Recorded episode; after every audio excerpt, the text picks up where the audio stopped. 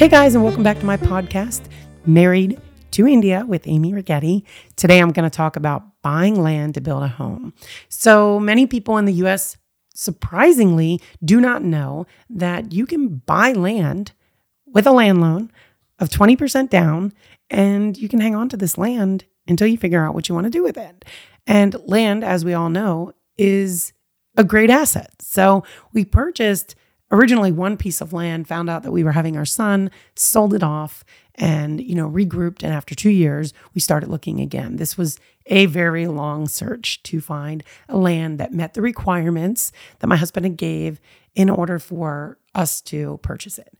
And a couple of those requirements, uh, just to give you an idea, was one, he wanted to be right off the highway. He did not want to come off the highway and have to turn down all these roads to get where he's going. So, you know, we wanted a maximum of two turns when we got off of, you know, um, Route 66. So, that was one of them. The second one was that when we put our house on the lot, it needed to be able to face northeast, north, north, yeah, northeast, east, he gave me some parameters there and I said, okay. So I would run around all these lots and I would park my car so that I could have my front end facing the direction of the way I wanted the house to face. And if it didn't meet the requirement, then I left. So instead of involving our real estate agent in this like crazy uh, search for land, you know, she would give me listings like every day and um, we would go out and start searching for land. So I kind of got addicted to this because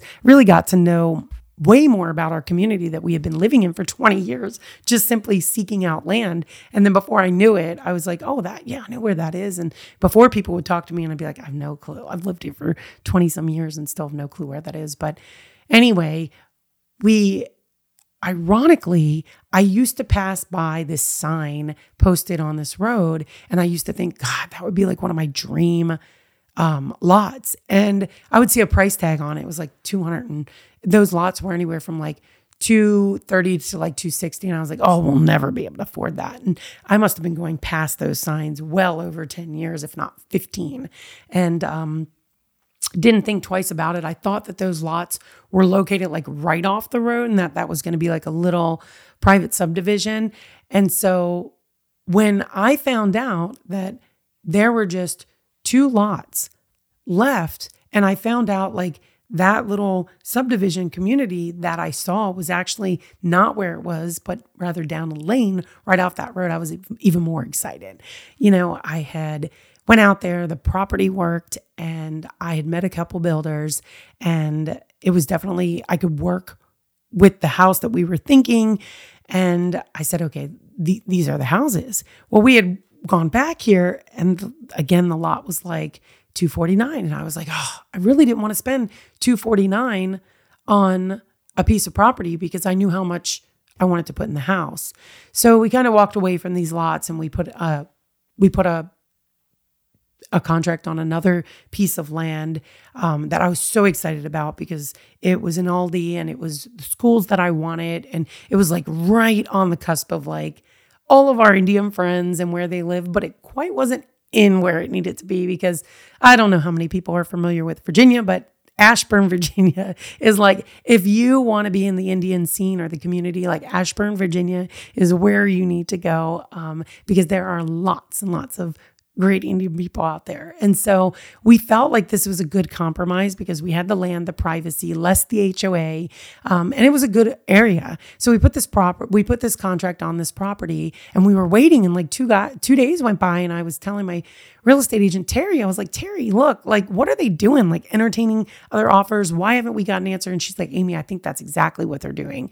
You know, we're gonna have to put a timeline on this. And she said, a lot of times people just ignore those timelines anyway. So finally they got back to us and they were like look we got another offer all cash no um, they didn't want to do any type of site work screening nothing.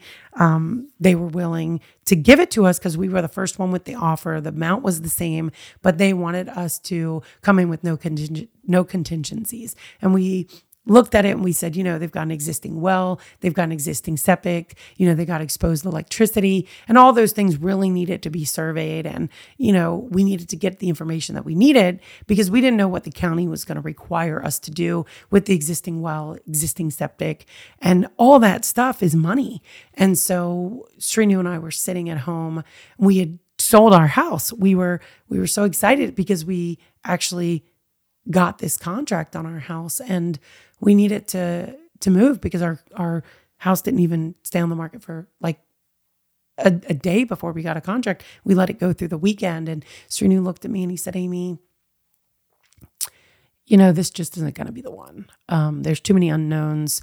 And for what we want to do, it's too risky. Srinu is not a risky person. He's not a risk taker. I'll tell everybody till the day I die. I was like the biggest wild card he played um, because Srinu just does not like taking risks. He likes to be safe. He likes the known. And I'm like very spontaneous, like would prefer not to have a schedule with my life. Let's just do whatever we want five minutes and we'll figure out the next thing in 30. And so, um, we walked away from it and I cried because it was very close to um, a group of our friends who like I've admired for such a long time because it's like two sisters married, two best friends and like it they just I've looked at them and just had so much respect and admiration for them that I was like so excited to be so close to them and finally have this sense of community that I had been longing for for so long.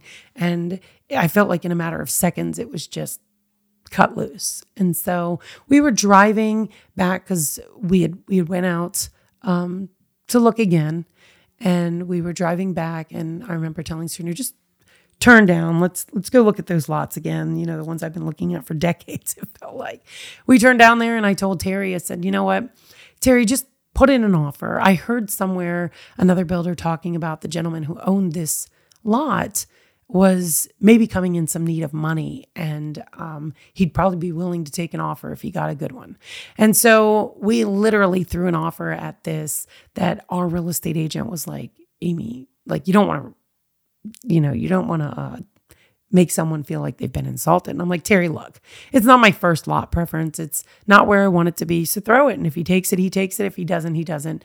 And they got back to us and just upped our offer by like $5,000. And we were shocked. We were shocked that this was the lot I was looking at for a very, very long time for like 250, 260,000.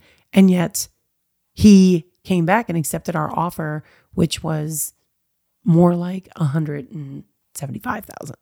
So we jumped on it. We took the lot and we began our journey into moving into a rental. We had to start boxing up all of our stuff. And so I felt like we were searching all these places and a lot of black and yellow boxes for sure um, were, were coming up in our future. So we were at a point where we were we sold our home. And this was the third time we actually listed our home because we tried selling it before and then we tried selling it a second time, found out that we were pregnant, put that on pause, and then we listed it again. I really think I'm going to give a shout out here because I really think part of the reason we had successful sale of our home was of course timing has to be in there but i really think that it was our real estate agent. We had this amazing real estate agent named Terry Owens. If you guys are in the local Fauquier County area here in Virginia, I highly recommend that you guys reach out to Terry because not only does she care, this isn't just about selling a house, she wants to put you in a home. She wants to put you somewhere where you're going to love and you're going to grow and it's going to be good for your soul. And so Terry just has this kindness about her. She knows the market, she's got the contacts. And I feel like if she says she can make something happen. She is totally trustworthy. So again, Terry Owens, Long and Foster, out here in Fauquier County. If anybody's looking, um, definitely look her up. But that's how we got to the point of buying land to build our home. So as we move into the next episode, COVID has hit us, and we're going to talk a little bit about what our COVID experience looked like and um, the sale of our home during the basically the time in which COVID was just on the cusp of being a big deal. So, if you guys are enjoying this and you want me to keep going and you want to hear more of what I have to say, I'm going to have to ask you guys to subscribe, like, share, and follow me everywhere because that's the only way you're going to get more. So until the next time, guys, I'll see you on episode 19 when I talk about COVID and the sale of 585.